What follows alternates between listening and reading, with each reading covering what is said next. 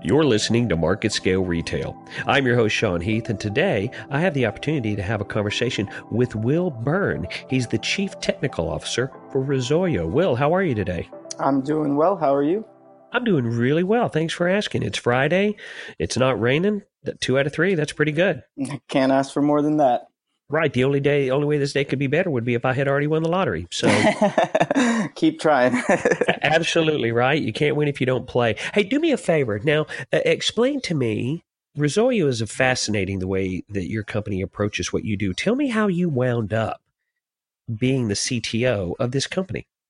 Yeah, so um, it's kind of an interesting story. Definitely one that I, if you would have asked me 10 years ago, I would have never believed you. Um, really, when I went to college, uh, my goal was to become a uh, more in the production side of things, so like producing TV shows, and that was my major.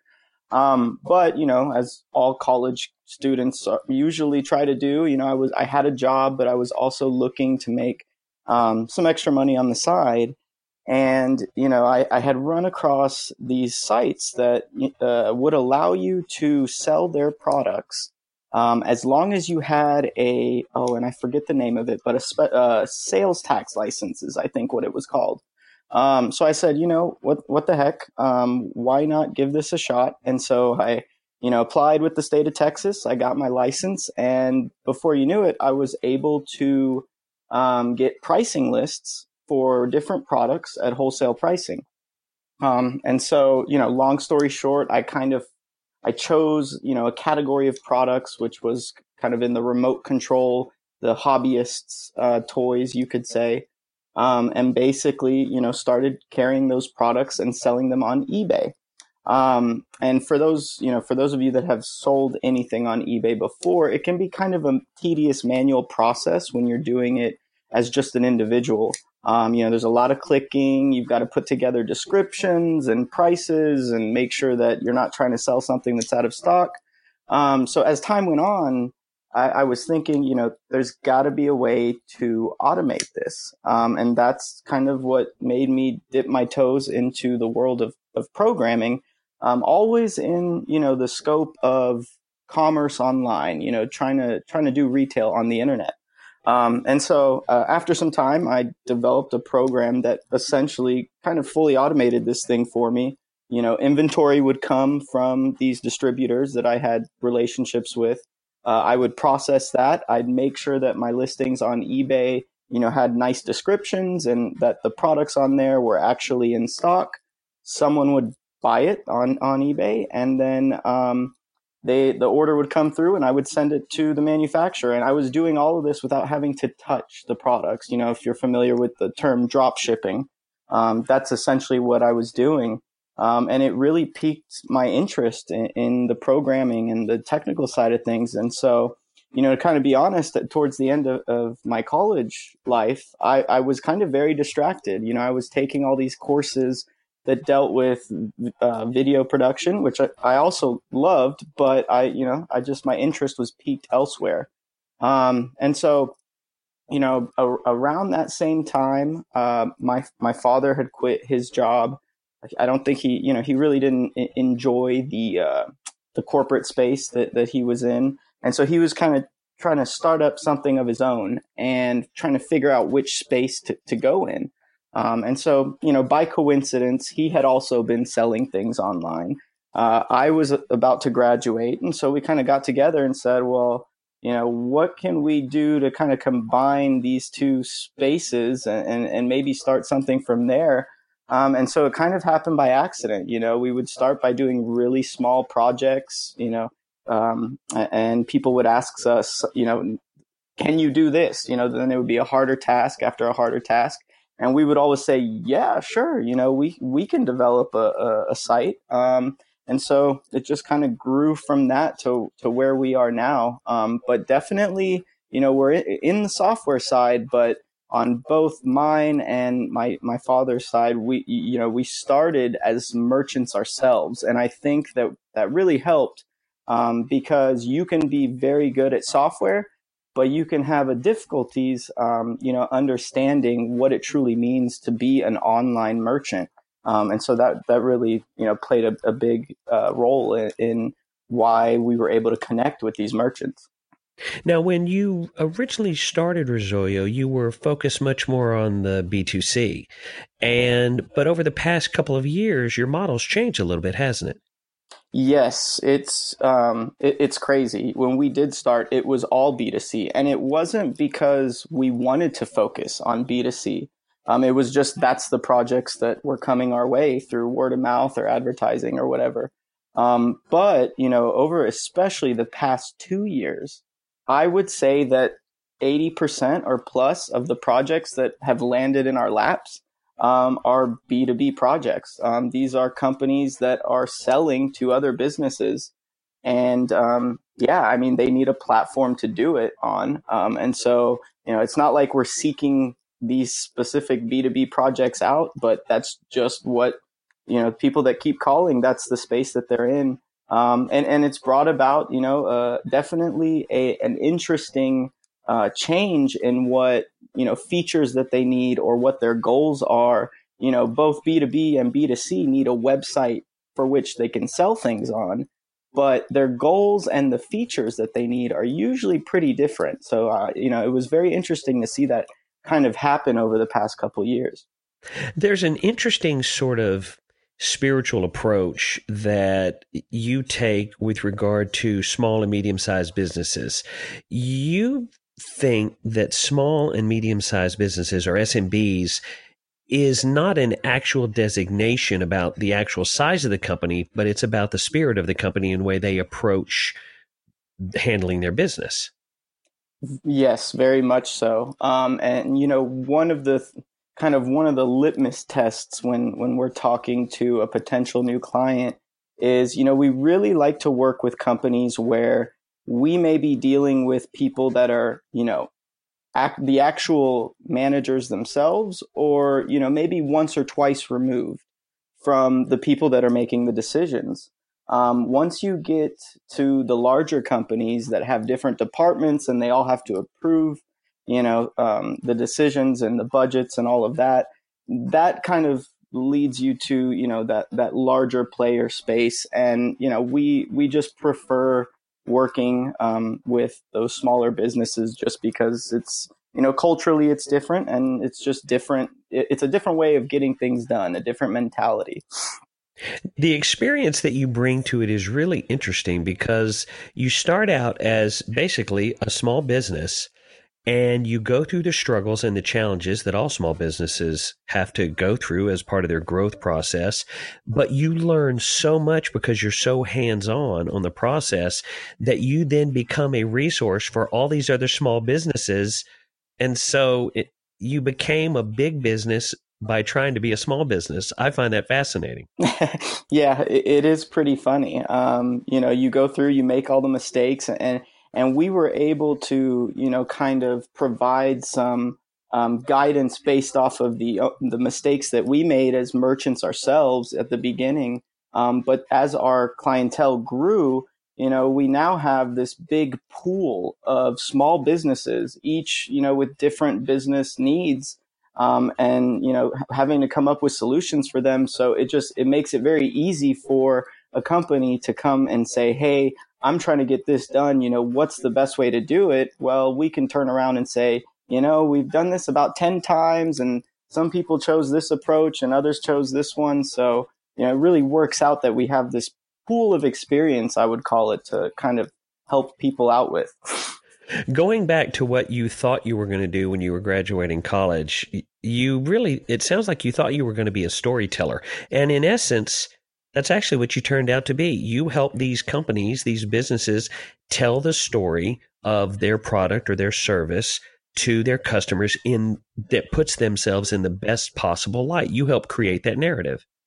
Sure, I've never looked at it that way, but absolutely, yeah, there there is definitely some storytelling going on here as well. Well, let's talk about that because th- when people think online marketing or online businesses, you know, they think Amazon, they think buying something strictly online and straight drop ship, not much physical interaction. But uh-huh.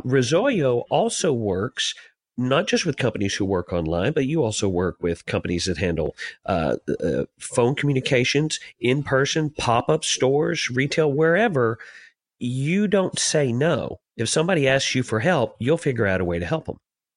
Absolutely. Yeah. And we are, you know, we don't draw the line on just, you know, the internet. Um, we, we want to help you through all your problems, even the ones that are not associated with being online. You know, as an example, if you, know, you have sales reps that go to locations to try to help drive your sales, well, we want to do everything we can to make sure that those sales reps have the tools that they need that they can bring on premise, you know, to make those face to face sales as well. Because, you know, while e commerce, you kind of get caught up in the website, the reality of it is to be successful nowadays, um, you need to have the website, but that's just a, a one piece of the arsenal. Um, you know, you truly have to be able to, to merge together that online experience as well as the, the in-store or face-to-face personal experience. Um, you know, the internet's great. It allows for a lot of things. You know, you can get online and buy toilet paper at four o'clock in the morning, have it shipped to your your uh, front door that day. Um, however, there is there is definitely an aspect to you know being in store, being able to physically touch something um, that I don't think the internet will truly fully ever replace. Um, and so that's where that importance in being able to you know play in both spaces comes from. I personally like the option to test the toilet paper softness before I order it. That's just me, though. That's just me. Hey, it makes sense, and and maybe you will find a company that'll send you samples before you can buy. oh, that would be great! Like swatches from a beverage store. Exactly. I like that. So, you know what? That's a that you just came up with a new idea. I mean, obviously, you spend every day trying to find solutions and remedies for challenges, which kind of forces you to be a thought leader. You have to be thinking all day every day because not only are you thinking for the situations you need to help your customers resolve, but you're also just naturally inquisitive. Mm-hmm. Tell me a couple of things you see on the horizon that have really made you sit up and take notice. Yeah, so I mean, you bring up a, a, good point. You really, in, in order to stay on top of this stuff, you do have to pay a lot of attention to what's going on. You know, what are other companies doing? And it's especially true when you're dealing with technology um, because it is just changing so quickly that if you're not keeping yourself educated with the latest, you're going to fall behind. Um, and so, you know, that to that point, some of the things that I've really been keeping a close eye on um, when it comes to the e-commerce space are, you know, you mentioned the, the explosion of B2B. Um, and, you know, we're going to quickly see that B2B is going to take over B2C when it comes to um, online sales. It's just happening. There, there's, if you don't have that e-commerce portal nowadays, um, you, you're going to lose out, um, you know, even in the B2B space now. And part of the reason for that is because that we as consumers, you know, in our personal lives, well, we use Amazon and we use these products and we've become so familiar to it uh, and its convenience that it provides that now we are also expecting that same experience in the B2B space. Um, so what that means for me is, you know, as as a solutions architect for this kind of stuff, I need to keep a close eye on what are the, the, the shopping cart platforms that are out there who's catering to the B2B crowd? You know, who's implementing those features that are important to their businesses? And I'm going to start looking at them and, you know, maybe moving to them. I mean, we did that this past year. Um, you know, we, we joined a new platform that we had never worked on before strictly because they cater specifically to B2B. Um, and we are working on a couple of builds on that platform right now. And so far, you know, I'm glad we I'm glad we looked at it. I'm glad we gave it a chance because um, there's a lot of features packed into there that make it very useful for B2B consumers. Um, you know, the other one that I'll say is that there's mobile, of course. That's an interesting one.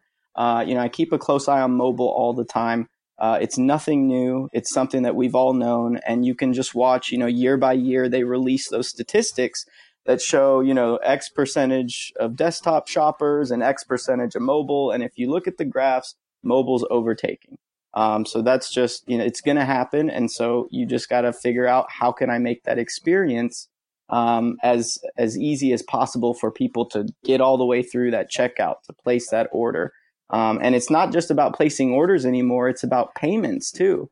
Um, you know, here in the U, I, I was surprised. I traveled to Asia recently, and I was kind of shocked that most people at physical stores that I would go to, they would pay with their cell phones. And here I am, like using my, you know, what felt like old school money, paper money to pay for a coffee. Well, when the person in front of me was just showing them their phone, and that that's how they took care of the payment.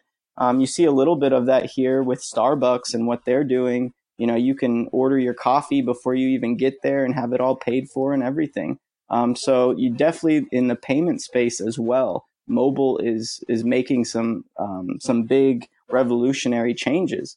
Um, the other one we kind of touched on that I really like to keep an eye on is the omni-channel experience.